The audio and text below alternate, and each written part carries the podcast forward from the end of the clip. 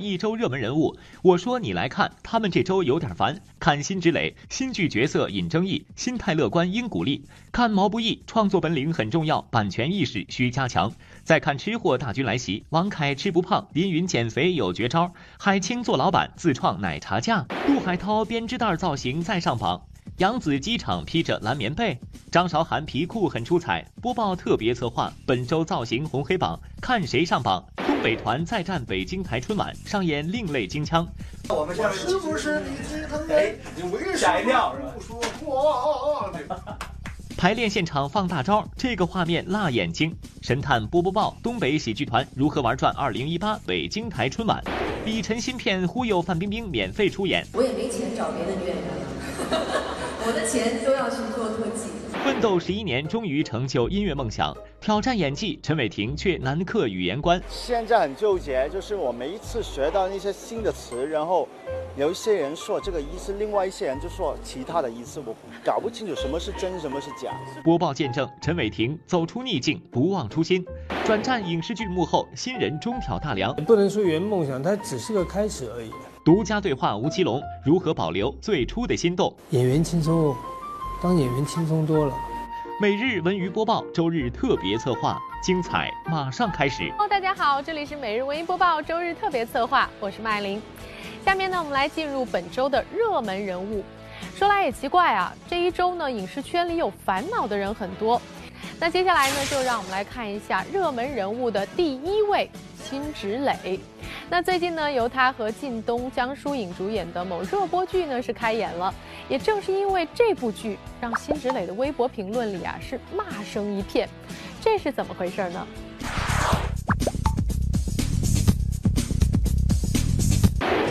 那个网友呃朋友们骂你的很多，你有没有负面情绪啊？其实我完全没有，但是他们担心的会多，我挺怕让他们担心。开开心心的过年，就别关注我了。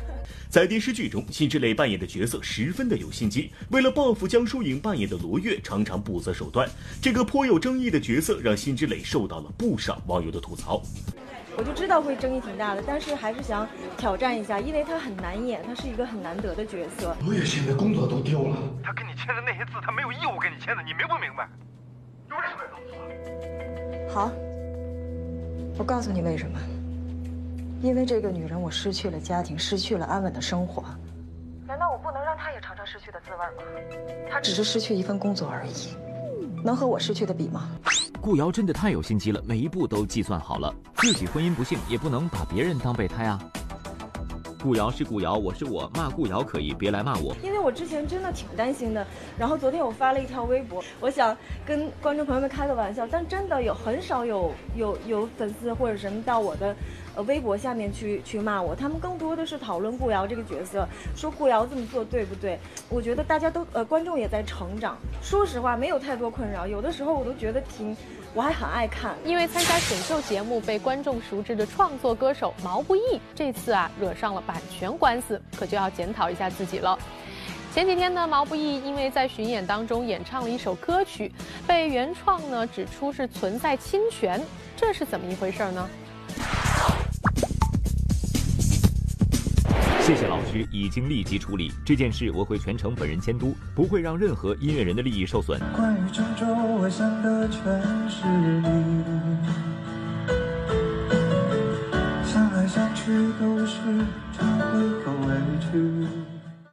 前几天，毛不易在巡演中翻唱了一首关于郑州的记忆。随后，这个歌的原唱李志指出毛不易侵权。毛不易老师的喜爱心领了，也郑重提示下，在商业演出中改编翻唱是需要获得著作权人的许可，而本团队从未就翻唱事宜被毛不易或其团队或演出主办联系过。经纪人正在寻求律师意见，希望有个合理的解释。作为一位原创歌手，当知创作的不易，毛不易擅自改编歌曲实属不应该。而事后，毛不易回应，版权方面是交由巡演主办方来处理的，自己和团队缺乏监管，才发生如此纰漏。其实，在歌坛这不是个例，此前羽泉在节目中翻唱《烛光里的妈妈》时，也因为节目组没有处理好版权事宜而引起法律纠纷。父亲散文诗许飞唱的，许飞写的歌，我翻唱许飞的一首歌，知道了吗？他知道了，我要付给他费用，他不要，但是我说。你就听我的，我一定要付给他。做做曲人、创作人应该得到尊重。其实创作人就是这是你的生活来源。刚才呢，我们说了几位在本周有点小烦恼的热门人物，接下来呢，来让我们轻松一下，说说下面这三位上榜的热门人物啊，他们呢都和吃有关。首先呢，就是最近正在紧密宣传电影《英雄本色2018》的王凯。进入电影宣传期的王凯呢，那真的是忙到全国跑啊！这几天呢，去上海的他，竟然是直接在台上煮起了火锅，还称自己是个吃货。当天，王凯西装革履，以代言人的身份为某品牌站台助阵。一出场，王凯给人的感觉是又瘦了，而王凯的回应难免引人嫉妒啊。我可能是因为最近感冒吧，就瘦了一些。对对，我我不管怎么胖怎么瘦，反正老是就是在七十到六十七之间徘徊吧。嗯嗯。我这我记得我最胖的时候我没有超过过七十公斤。经常在采访中说您是一个吃不胖的体质吗？啊。呃，您知不知道这么说非常拉女性的仇恨？其实因为因为说这个话，我得罪很多人。躺在床上。当天，为了配合产品宣传，主办方还设计了台上煮火锅的环节。虽然最后也没顾得上吃，不过这绝对是投王凯所好。毕竟王凯不仅长不胖，还自称是吃货。像我们这种拍戏经常熬夜啊，或者是又爱吃重口味的东西，喜欢容易上火的人，我妈妈做的菜都爱吃。真的。嗯。那那我拍戏有的时候，妈妈要去组，去去照顾我啊，去照顾，让别人给我做饭啊。还，有的时候就是特别期盼收工。收工不是为了别的，就赶紧回家吃妈妈做的饭，真的是这样的。嗯，那会不会自己去尝试做一些菜，然后回回馈给妈妈？一般都会被我妈打出去。你别在这添乱了，你出去吧，你就好好做，等等吃就行了。但是我也会偷学，偷学。既然我妈不让我做给她吃吧，那我就出去现办，做给别人吃。就刚才王凯说自己吃不胖这点，让下面的这位热门人物林允听见了，肯定得妒忌。凭借电影《美人鱼》出道的林允呢，现在已经是炙手可热的新晋小花旦了。我还记得啊，在三年前她刚刚出道的时候，带着一点婴儿肥，很是可爱。如今呢，虽然说她已经瘦了，但是据她自己说呀，爱吃东西是她无法攻克的难关。我的脚好胖，哈哈哈哈！原来林允一百多斤的肉都长在了脚上。我想你的洗脚丫吗？啊不要！啊不要！你真的很好奇我的脚丫，太胖了，我都换鞋我都得裹着。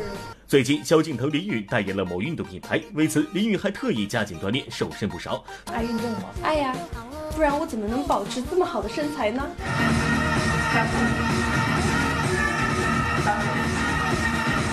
虽然瘦了不少，可是林允还是为此烦恼。原来脚胖手胖成了她无法攻克的难关。那怎么办嘛？就是手胖脚胖，我也没有办法。肉肉像像那个机器猫。我是 Hello Kitty。现在什么吃，然后能够有控制自己吗？没有，有的时候忍不过去了，就会让让自己吃点肉，就吃点肉。那个瓜子儿，然后核桃味的好好吃，然后山楂。山楂是那个有助于消化，然后吃多了的时候可以吃点山楂，然后你饭吃多了不消化也可以吃。嘿，我为什么老要吃多嘞？就是老是准备不消化的。因为好吃嘛。而当女演员的身材与食欲发生冲突的时候，林允有自己的妙招。在手机屏幕设置成几个字，忍忍就过去了，忍忍就过去了。啊，那你等一下，等一下。嗯，好，马上这一边拿着猪蹄在啃，一边画一边，一边画一。因为爱吃，因为微胖，刚出道的林允不仅被周星驰吐槽过，还曾有个外号叫林胖胖。他终于不说我胖了。因因为那个时候拍美人鱼的时候，呃，十八岁，然后婴儿肥还是蛮严重的。就最近他看到我会不会说我是不是更加的有线条了呢？我林胖胖那个外号是怎么来的？就是有人，我明明很瘦，还有人说我是林胖胖。就是刚入冬有一阵我特特别胖，特别是大腿，嗯，然后有个造型还是短发齐刘海儿，一个乔曼造造型，然后就有人喊我是。我哪儿胖了？我哪儿胖了？前面的这两位呢都是猛吃，而最后这位热门人物海清可就不一样了，他呀是不让别人吃。自从呢自立门户之后，海清也成为了影视圈里的老板之一。而年根将至呢，又看到老板们怎么来发福利的时候了。别人啊都是使劲儿的发红包，而海清就不一样了，他呀给员工们放奶茶假。那什么是奶茶假呢？不让员工喝奶茶而放的假，这您听说过吗？会给大家有一些什么样的福利？对我们怕年底取不出钱来，上个月已经十十二月份的时候就开始取了啊。在影视圈独立门户做老板的演员不在少数。最近，在一场时尚活动上，几位身为老板的演员们年底都在忙着给员工们发福利。不过，要说到暖心老板哪家强，海清来给你打个样。除了年底会给员工派福利之外，海清绝对算得上是最爱放假的老板了。我的女性员工。嗯，是怀孕生孩子，我是给到六个月的假，不是三个月，是给到六个月满假，然后是全新的。特别爱给员工放假，我我我还好吧，我我觉得就是就是有的时候，我说你们不用那样，你们就把那个工作完成，哪怕在家或者过年的时候，我说你们要是回来晚都没事儿，就是你 不是，因为我自己也是挺爱放假的。能有这样一个贴心的好老板，绝对是员工福利呀！作为别人家的中国好老板，海清时刻都在督促员工们健康生活。比如最近网上就曝光了一张海清为员工们制定的精致工作室生存法则。这个法则从每天大家的饮食到行为习惯都做了详细的要求，甚至为了督促大家少喝奶茶，这位人性化的老板还给大家制定了奶茶价。冰箱现在处于饱和状态，吃不完的打包带走，浪费使人丑陋。隔夜食物使人丑陋，不要吃隔夜食物。为了鼓励大家少喝甚至不喝奶茶，工作室特批一个月不喝奶茶的小可爱可以获得带薪假一天。对于一个每天一杯奶茶的人，我司的假期真的是泪目繁多。是有时候我一去公司，每人桌上一杯奶茶，就是因为他们特别爱吃甜的饮料，老坐那儿，然后给他们办了健身卡也不去。那你这这位，嗯，你起来跟大家照一面，然后老吃奶茶之类的这种甜的，所以我就说，如果你们能戒掉奶茶，我就给大家放假。我希望大家都能健康，因为我老说工作是别人的，身体是自己的。嗯很多观众都爱看节目里嘉宾之间的互相爆料。不过最近啊，咱们播报记者观察发现呢，原来导演和嘉宾之间的爆料啊，有很多时候也是让人哭笑不得，很是精彩的。甚至呢，在片场工作的时候，演员们就经常跟工作人员上演斗智斗勇的桥段。今天我们来聊聊导演和演员这对欢喜冤家。在平日工作里，正常情况下，两方是互相帮衬、协同作战的关系。不过，有时候遇到演员们小撒娇的状况，导演也得想办法来应对。比如碰到不想早开工的于晓彤，导演组是这么做的：因为中午吃完饭之后想休息一下，然后呢，导演组就说说我们导演组派五个人，五 v 五可以开黑，说你们要赢了。我们就可以晚两个小时开工，如果不没赢，马上开工。我说好，然后就赢的导演组已经不不说话了，然后就晚开工了两个小时。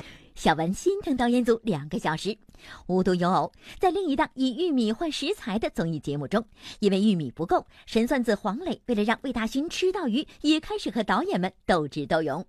给你们玩一比赛吧，你们出四个人，咱玩冰球，打冰球。咱打一个赌，输了我们明天中午以前保证还清两百五十斤玉米。如果我们赢了的话，玉米就算了，你先把鱼拿来，我们把饭先做了，好不好？走。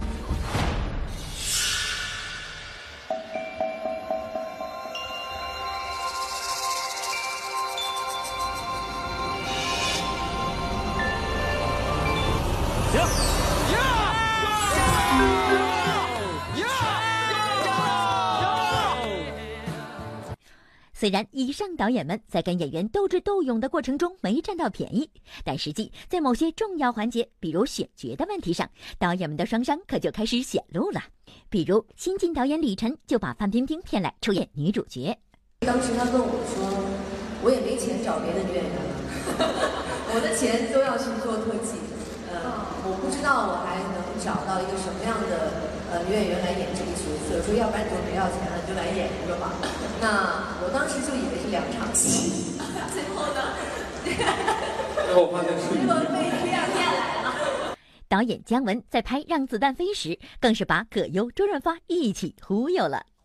我跟葛老说，我说发哥来了，你来不来？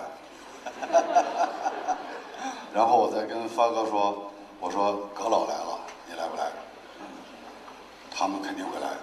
杜海涛编织袋造型再上榜，杨子机场披着蓝棉被，张韶涵皮裤很出彩。播报特别策划本周造型红黑榜，看谁上榜。东北团再战北京台春晚，上演另类京腔。我们下面是不是你最疼爱？你为什么不说话？排练现场放大招，这个画面辣眼睛。神探波波报，东北喜剧团如何玩转二零一八北京台春晚？李晨新片忽悠范冰冰免费出演。我也没钱找别的女演员了，我的钱都要去做。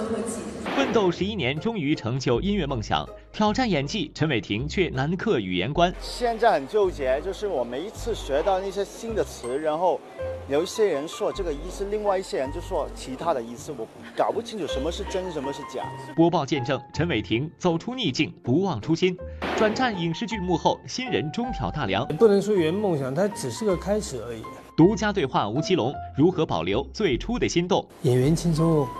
当演员轻松多了。每日文娱播报，周日特别策划，精彩马上开始。欢迎回来，这里是每日文娱播报，周日特别策划，我是马爱玲。你的造型我来讲，看我本周红黑榜。那这第一位上黑榜的呢，是咱们红黑榜的老朋友杜海涛。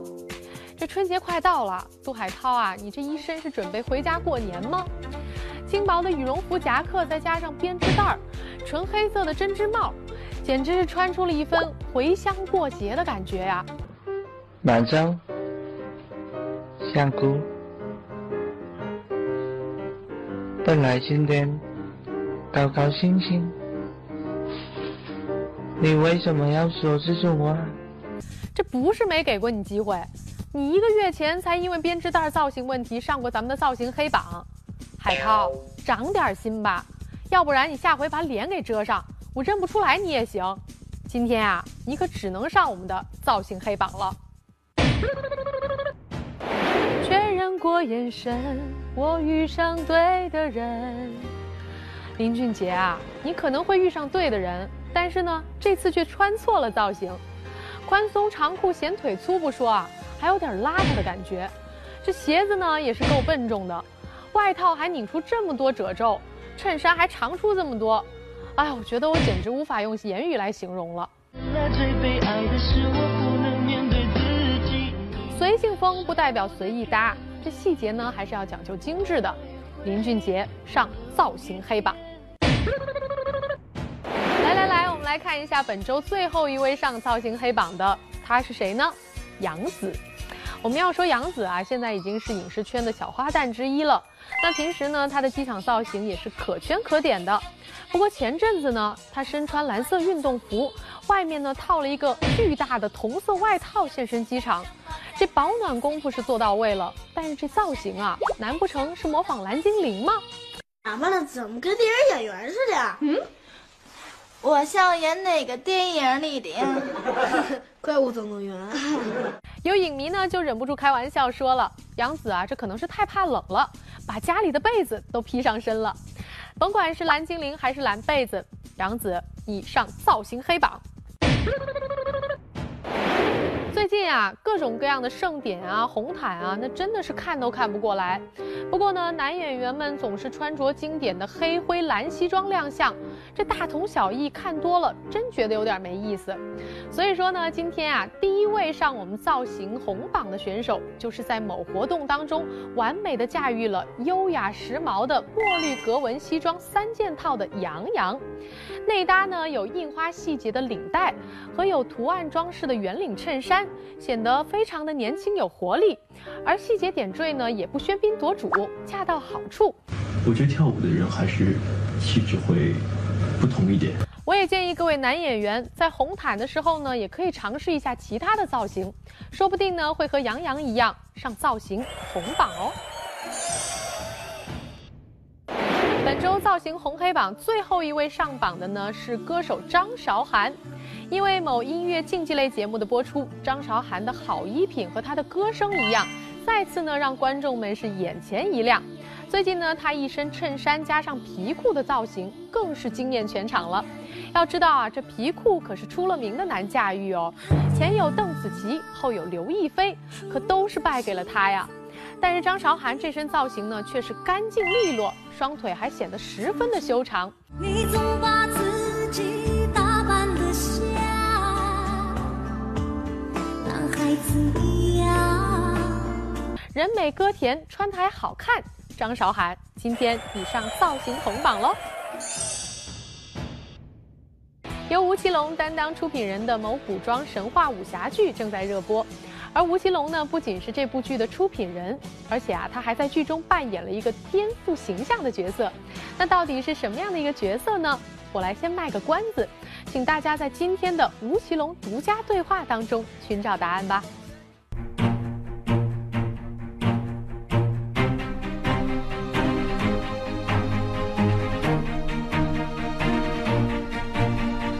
演员轻松，当演员轻松多了。其实刚开始这个这个戏没有想演，呃，不能说圆梦想，它只是个开始而已。每日文娱播报的朋友们，大家好，我是吴奇隆。那这次带着新戏，就是终于和大家见面了，会不会有一种久违的忐忑？忐忑倒还好了，因为因为但确实让大家等了一段时间。其实我们做《蜀山战记一》之后，就已经大家要求我们做二。那但是在这个过程当中，我们也会面临到很多问题，所以我们花了一年多两年的时间。其实除了说把戏拍好之外，我们还做了很多其他不同的东西。但是现在就是展现成果的时候了，所以也没什么忐忑不忐忑。我们寻找赤魂石三年都一无所获，直到英男把精灵蝶拔出，我们才看到希望。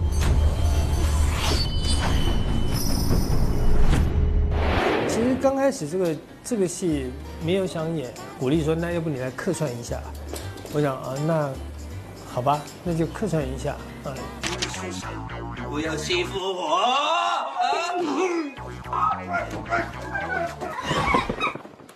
我现在知道导演为什么一定要我演。刚开始的时候我拒绝，我拒绝，我一定要我演，我拒绝，拒拒拒拒拒拒拒拒拒绝。我现在知道，他就是为了整我才教我，整整整整整我才教我。作为出品人的你，在这部剧里面甘当绿叶，很正常的事情。如果永远都是你自己站着用，那大家怎么会有机会看到现在这么多的好的艺人？啊，每个艺人都是从新人开始的，开开始的，所以我一直觉得应该给他们机会。哎，吴奇隆都挡了，没事，我不用脸。你往中间站一点吧。我痛，我不要脸，通常我从他们旁边经过，我都会低头的，然后不敢看他们，就赶快离开。为什么呀？不忍直视啊，都颜值都高啊，又嫩，对不对？我很喜欢老男人。由陈伟霆和赵丽颖主演的《蜀山战记之剑仙传奇》珠玉在前。不得不说，此次吴奇隆决定全部启用新人，还是很需要勇气的。不过，作为出品人及影视圈前辈的吴奇隆，却延续了拍摄第一部时的风格，那就是依然成为了片场的孩子王。作为影视圈的前辈，你在片场是不是可以为所欲为？基本上是的，基本上是的，也不能说为所欲为，就是就是，不知道为什么他们都会怕我。挑战一点比较文艺的角色，有内涵、有深度的角色。啊，那就算了。这个时候你就装傻，过了，还回答。相处完之后，他们就会觉得还不错了。知道我们为什么会变成疯疯癫癫吗？因为你是老板。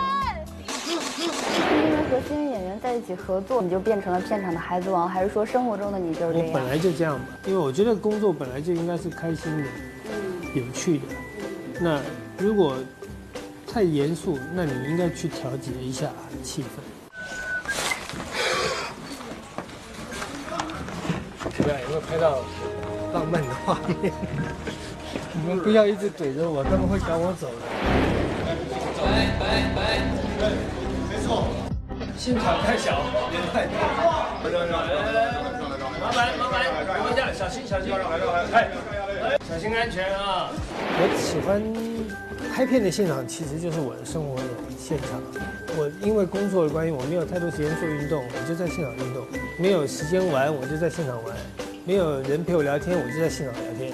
作为一个涉猎餐饮、股票、影视、游戏等等的标准人生赢家，吴奇隆却还是那个童心未泯的大男孩。他的童心处处有迹可循。鲜为人知的是，年过四十的他对动漫有着近似痴迷的喜爱，甚至还开过一家漫画主题的餐厅。他本人也是真的想住到漫画里去。二零一零年，吴奇隆和张志亮共同监制动画片《海底逃法》。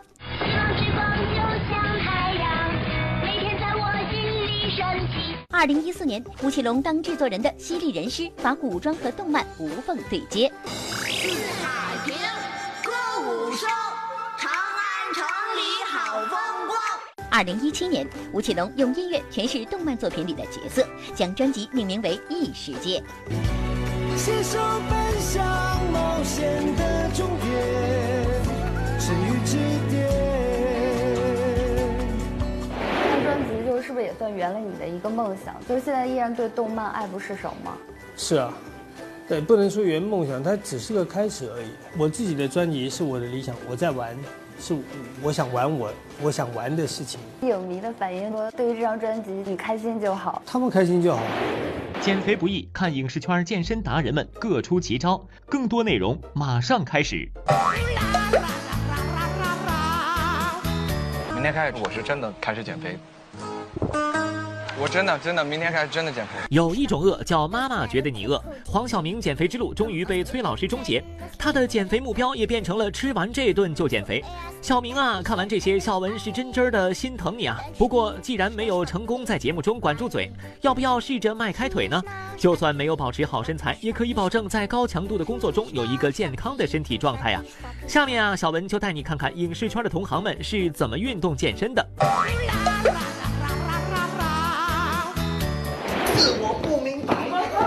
然后叫磕腿舞，邓超自创。拍戏空档闲来无事，邓超发明了这段磕腿舞，活动活动筋骨。不过这真的不是传说中的老年迪斯科吗？其实除了邓超走自创道路的，还有葛优。葛优在拍戏间隙，那可是也不闲着，俨然把片场变成了一个小型的健身房嘛。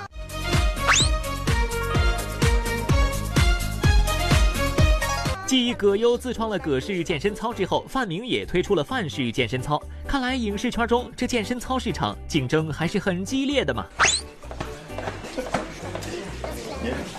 这我注意都练了，手。颠勺哎哎，这这切墩儿，切墩儿。哎，还有那个根据动物，动物大猩猩。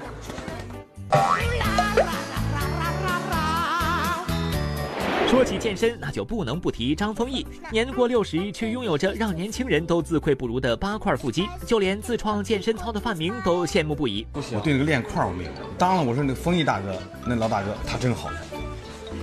哎呦，这是他给你传的，还是给你群发的呀？没有没有，给给我本人的，给给你，就给我本，就在我本人里。那那为什么给你本人？因为我们聊过天嘛，我就说他那那这这样长一下，他哪天哎，我说因为我我我愿意欣赏别人。你看这腹肌八块全在，哎呦，八块全在。那您现在能有几块？我现在我咱俩应该差不多。要说在片场运动，孙俪必须榜上有名，什么高难度抬腿练功，什么穿着巨幅跑步，动着动着就渐入无人状态。有力的运动，一二三四五六七八，二二三四五六七八，三二三四五六，强力运动，一二三四五六七八，二二三四五。跳就是对自己狠一点，对。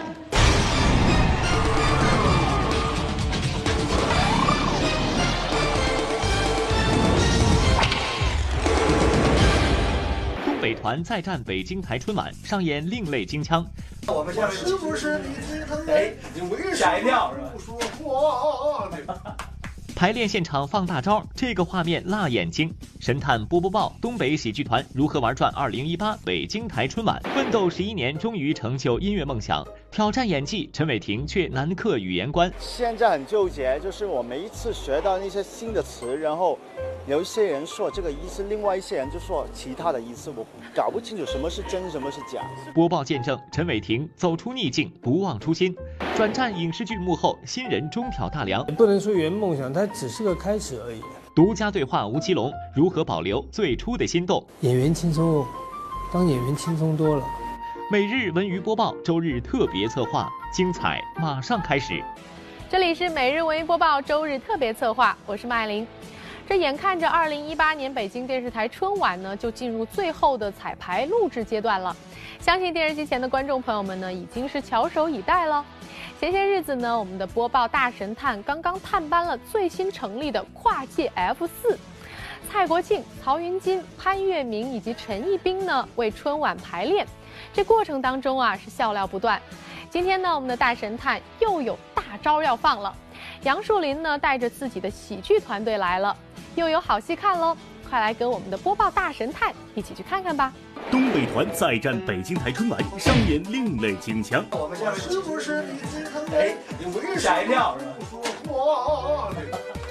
排练现场放大招，这个画面辣眼睛。好看吗？太好看了！再出几招，小品出现人体漂移术。人体漂浮术。神探波波报，看东北团如何玩转北京台春晚，精彩马上开始。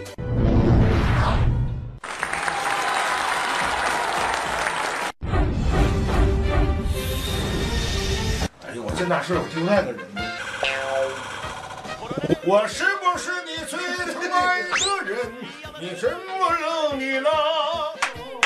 陈爱唱的多，京腔京味儿，这味儿啊！看着走。什么？大呼大呼上这儿呢？阿姨，我唱的。厉害了，我的选手们！几日不见，还真是让大神探我有点刮目相看的意思呀！不愧是到了北京电视台春晚的舞台，瞧瞧这京腔味十足的，有点意思。哎，我说几位啊，看来今天是要放大招了不成？嗯，群众们，群众们，接下来这一段表演，只有你想不到，没有他们做不到的。带有心态呀！对，哎，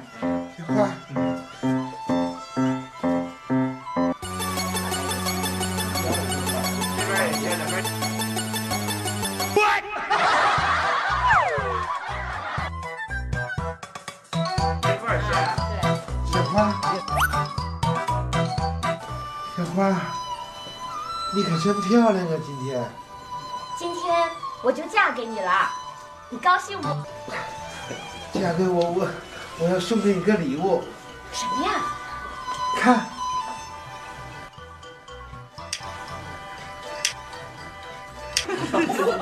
口红，杨树林方果。哟，好看吗？你给我涂上呗。啊，对，这个你不乐意往上躲。你要躲，你瞅我的，来来来，小花，小花。这双簧表演，妥妥的一个买家秀和卖家秀的感觉呀！呃，千万别怪我大神他没提醒你啊！下面这段有点辣眼睛。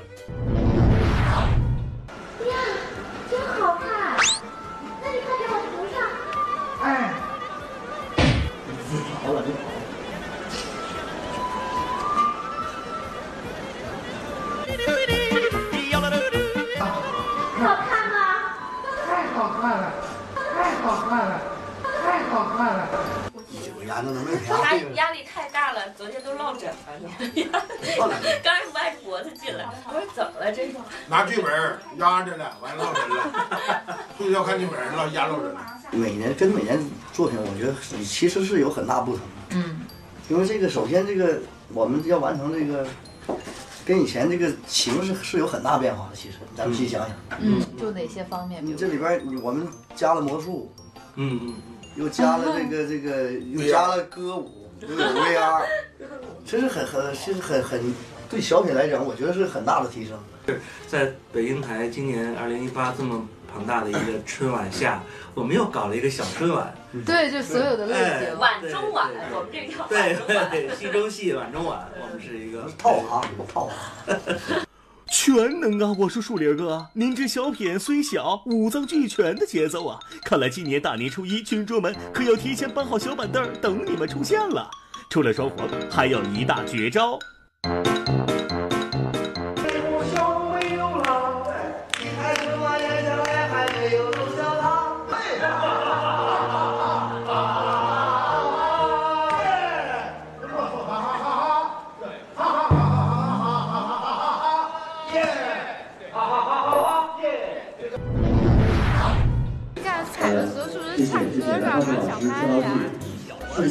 一个都不能少道具。谁抢的？你们俩？有俩字儿。在在在，你始终比别唱的快。道具老师要记位置啊，记错他就位置啊，道具老师。头发没了，牙齿还在，像个洋娃娃。自从老板走了以后，笑容也没有了。自从老板走了以后，笑容没有了。对，你别多对，别少对。自从老板走了以后，笑容没有。来，你再不加以后，你再唱一遍。你开始前两遍都没加以后，来。自从老板走了，笑容没有了，你再来一遍。自从老板走了以后，笑容没有了。别加以后，别加以后。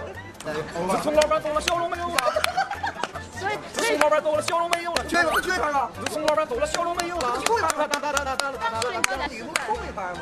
自从老板走了以后，笑容没有了。自从老板走了，笑容没有了。这不嘿哒哒，完了，加嘿不就完了吗？嘿哒哒的。爸爸爸爸爸爸爸爸，可爱的爸爸。呃，你们这节目太有魔性了，大神探我都忍不住想跟着唱起来。嗯，淡定淡定，玩转春晚舞台，你们不愧是专业的，就连这魔术玩起来都是六六六。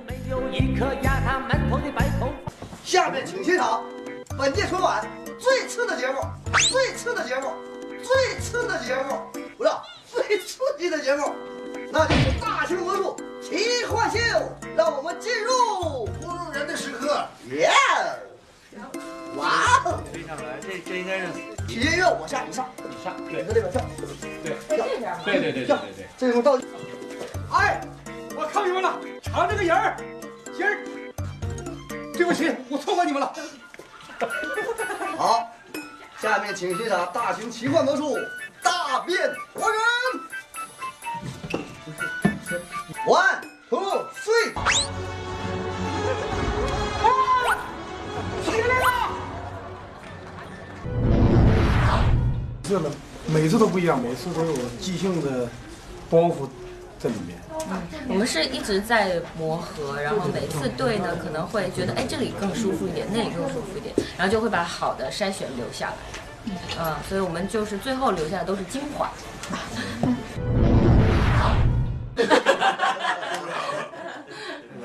今儿我吃了碗面条，今今儿我吃了碗面条，这没问题，都是儿化音啊。可以。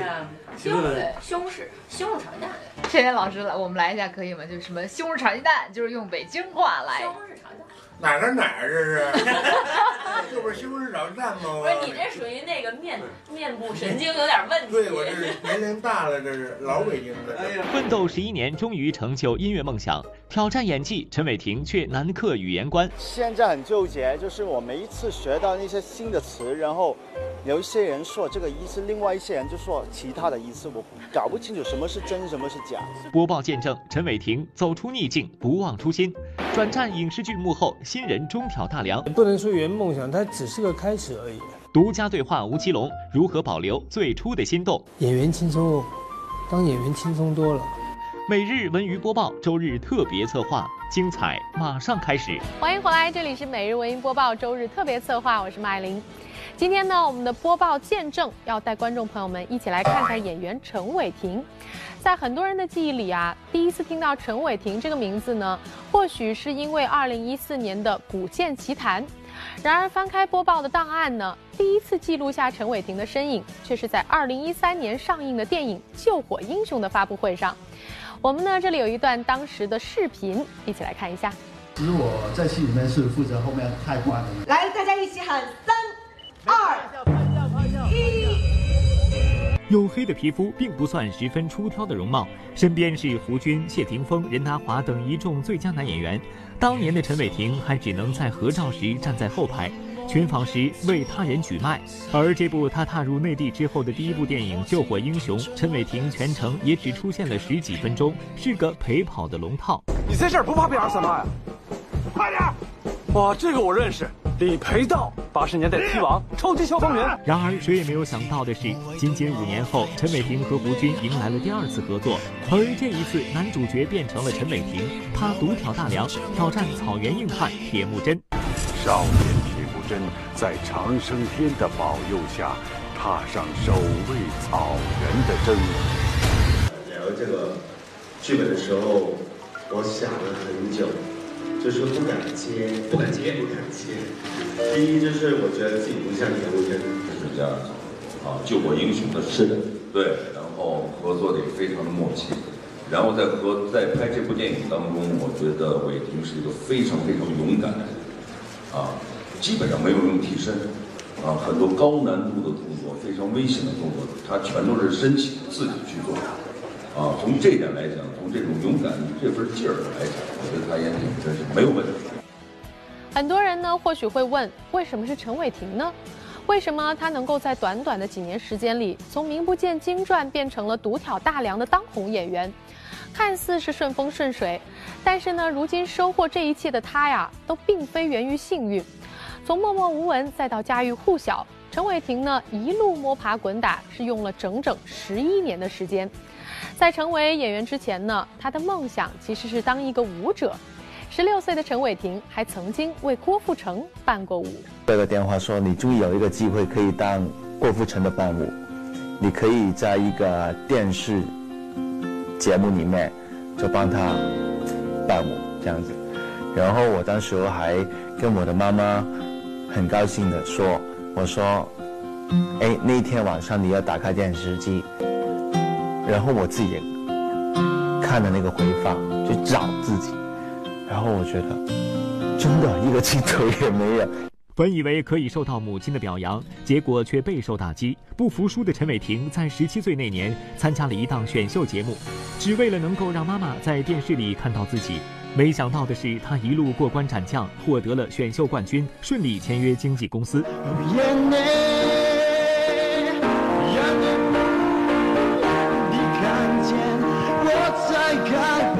然而，幸运之神却没有由此眷顾陈伟霆，迎接他的是三年漫长的等待。而在以组合成员出道后，短短两年，组合再次解散，陈伟霆再次陷入了困境。这一次，他选择了出国修炼舞蹈。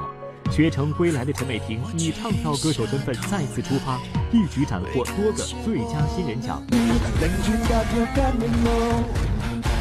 但是命运此时却再次和陈伟霆开起了玩笑。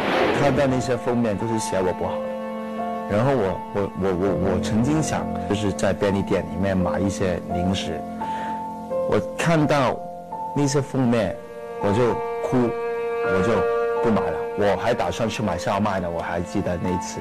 在音乐上难有突破的他，不得不开始转战影视。在经历了两年屡战屡败的电影面试之后，陈伟霆终于在《窃听风云》里得到了一个连名字都没有的警察角色。频道五通了，频道六通了，物价上涨的频道七通了，所有频道都通了。但是我又真不明白。那谁？和古天乐、刘青云、方中信、吴彦祖搭戏，让陈伟霆紧张到手足无措。我连进他们的房间也不敢。有一场戏就是跟古天乐演的，其实我在戏里面就没有什么戏，但是有一场戏就唯一有一个镜头是我跟他的镜头，然后就特别紧张，我连话都没有的。然后，action，咔咔咔咔咔。陈伟霆，你自然一点，你不要抖，你不要抖，你不要紧张，好像过十条还是二十条，然后他吃了很多饭，然后我看到他的肚子本来有腹肌的感觉，都变成胀起来了，然后我开始被导演骂。从此呢，陈伟霆开始在小角色里锻炼演技。虽然说后来啊也主演了几部电影，但是却都反响平平。在拍完电影《救火英雄》之后呢，陈伟霆听从前辈们的鼓励，做了一个重要的决定，那就是转战内地。《少年四大名捕》是他在内地参演的第一部电视剧。那这部电视剧呢，集结了陈伟霆、杨洋等一众当红小生。但是早在2013年，他们却还并不是人气和收视的保证。因此啊，这部电视剧在拍摄完成之后，并没有马上播出，而是两年之后才得以和观众见面。然而，谁也想不到的是，二零一四年的夏天，幸运终于降落在了陈伟霆的头上。他凭借《古剑奇谭》中大师兄凌月一角，迅速被观众熟知。这是陈伟霆到内地以来参演的第二部电视剧，虽然只是剧中的男配角，但其受欢迎程度连他自己也始料未及。屠苏已经一忍再忍，你们何不见好就收？掌教之人给你们的法宝，是让你们来杀自己师弟的吗？光风霁月、公子如玉的角色设定为他大大加分，古装美男的形象也从此深入人心。陈伟霆开始拥有自己的影迷，开始全国各地跑宣传、跑通告、开见面会，一刻不停。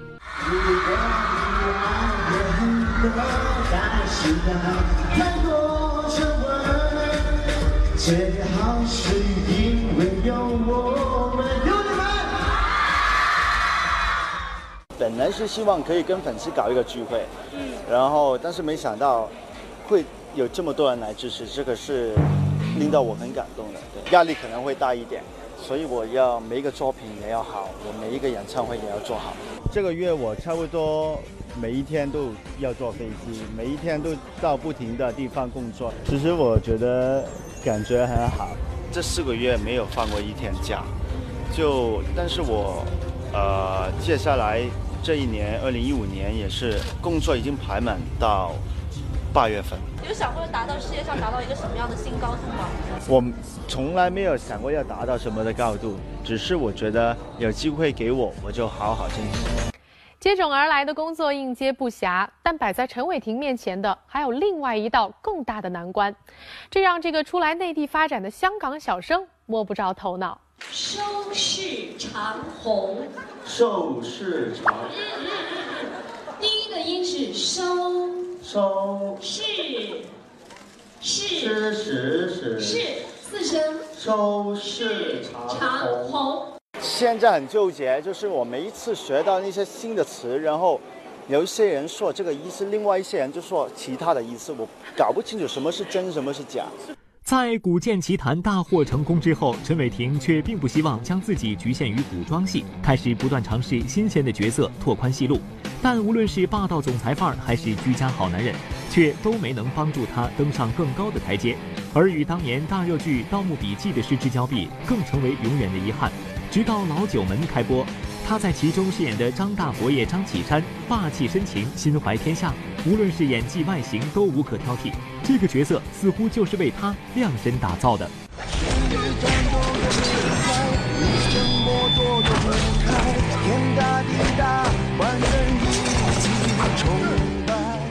但老九门的成功并非偶然，剧中一段段精彩的打戏引人入胜。在拍摄这些戏份时，陈伟霆对自己严格要求，不用替身。我觉得也没有很大挑战，因为做一个演员，你就是在演戏，你不是老实说，你不是真的去做很危险的工作，尽量不要用替身。这个是我从第一部到内地来拍所有的电视剧、电影，我自己也是。也正因如此，陈伟霆的左脚在拍摄过程中受伤，甚至严重到无法行走，遗憾的错过了那一年的央视春晚。其实这个戏。有一点小意外，就是啊啊啊弄上了奖，但是我觉得现在我是蛮开心的，为为什么？就是我发觉大家也喜欢里面张大佛爷的一些打戏，他们会期待，会追着来看，就是我觉得这个就是没有白费。虽然如今的陈伟霆啊以演员的身份出现在了观众面前，但是他却始终没有忘记自己曾经的舞台梦。在影视方面取得成功之后，陈伟霆终于回归了歌手身份，并成功的举行了个人巡回演唱会。舞台之上，聚光灯下，劲歌热舞，他终于实现了年少时许下的愿望。能拍一些我自己喜欢的戏，呃，能够拥有自己的一个舞台，跳舞唱歌，我就觉得非常开心。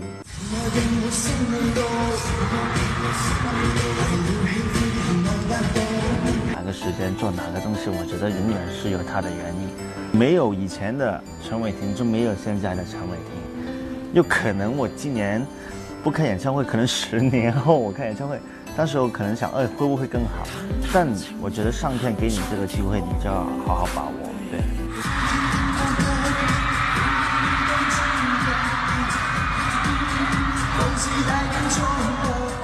当我经历过演戏这条路之后，我发觉原来我可以有这个、这个、这个、这个、这个、这个、这个、这个、这个关系，所以我在放回舞台上面，我还有这么多的想法。二零一七年，在连续收到三年邀请之后，陈伟霆终于以歌手身份第一次登上了央视春晚舞台，让更多的观众看到了他演员之外的另一面。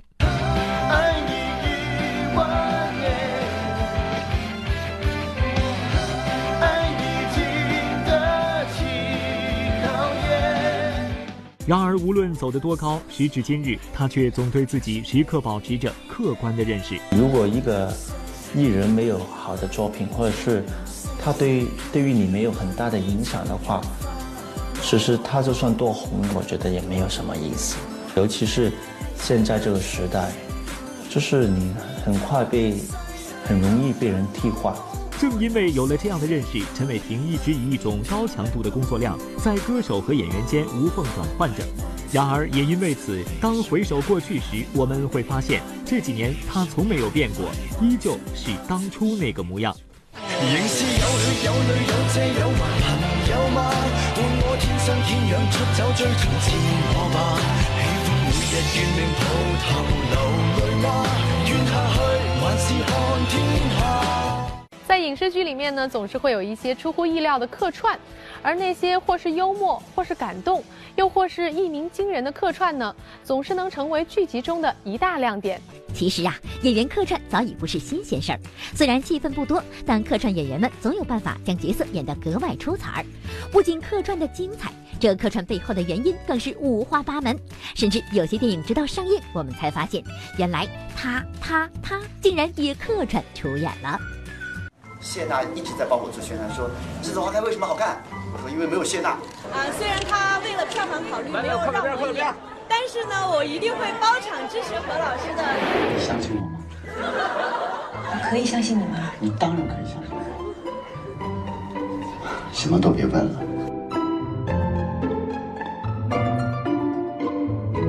这个镜头摆好了之后，那个峰峰跟慧文演一遍。然后我就从监视器里很害羞的走过来说：“ 好，我和谢娜演一遍。”就是我一直瞒着这个点。那这个彩蛋的出现，其实是我们当时在剧本的时候，我就在想我要怎么玩。我就想说，许诺和妍希最浪漫的一场戏，我要跟谢娜演一半。王牌最后的出现令很多观众惊喜嘛？怎么会接受这个邀请啊？哦，就是。哪哪一个？连参演什么戏都不知道，只因刘德华的一通电话就欣然受邀。这样的信任默契是刘德华、郑秀文十六年八部戏所培养的。他们的合作像谈恋爱一样，从孤男寡女的初识到瘦身男女中相爱，龙凤斗结婚到盲探的老夫老妻，他们在银幕上演绎着爱情从生根发芽到果实落地的每一幕，直到王牌斗王牌离别后的再次重聚。哪哪一个？王牌斗王牌和刘德和华仔。哦，就是那那那部那部电影对不对？那部电影对不对？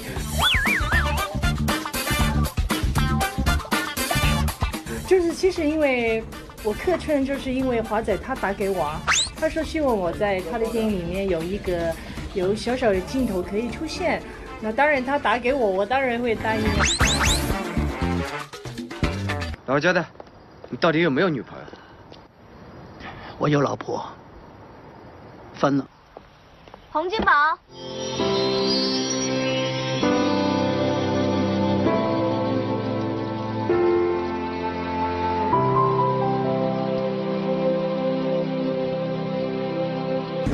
是去拍什么就答应因为是他，所以基本上我哎无所谓了，你你要要我干嘛我就干嘛了。郑秀文片尾出现的瞬间，不知感动了多少观众。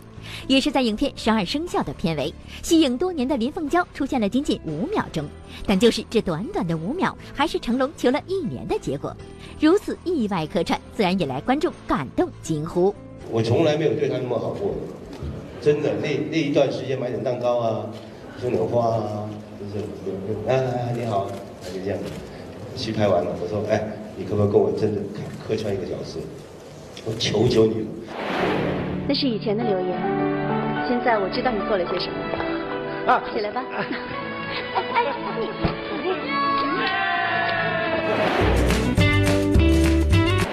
其实呀，客串绝不是全都如此，有情怀很感动。有时候客串背后的故事充斥着生拉硬拽。跟你讲，嗯，等一下，大大叔，我我认识你吗？赵丽颖，你是怎么骗来的？发微信。怎么说的呀？我说你得过来跟我说。啊？赵丽颖说：“我跟你讲，我没时间。”我说：“别开玩笑了，你在横店拍对不对？”他说：“对呀。”我说：“你几点钟收工？”他说：“十点。”我说明天几点钟开工？六点。我说：“那你就十点钟来好了，我十一点让你回去睡觉。”赵丽颖说：“你这是强迫。”大叔，你这是在打劫吗？啊，没没有啊，就是借几两银子。没有银子了。好，那接下来呢是我们的微博、微信互动时间。本周呢，我们的互动话题是最近上映的电影呢，您最喜欢的是哪一部呢？赶快跟我们分享起来吧。网友黑肥就说呀，《移动迷宫》系列终于迎来了收官一跑。作为三部曲的最后一部，《移动迷宫三》呢，死亡解药，把四年间的所有谜团一次性解开。不过我感觉啊，这部电影探讨的主旨并不是救朋友，还是救世界，而是告诉我们随时要有求生的欲望，不要自暴自弃，不要怀疑自己。好了，那希望您继续关注我们的节目微博、微信或者拨打热线电话九六幺六八来参与我们互动喽。那以上呢就是今天我们每日文娱播报的全部内容了，明天我们同一时间不见不散。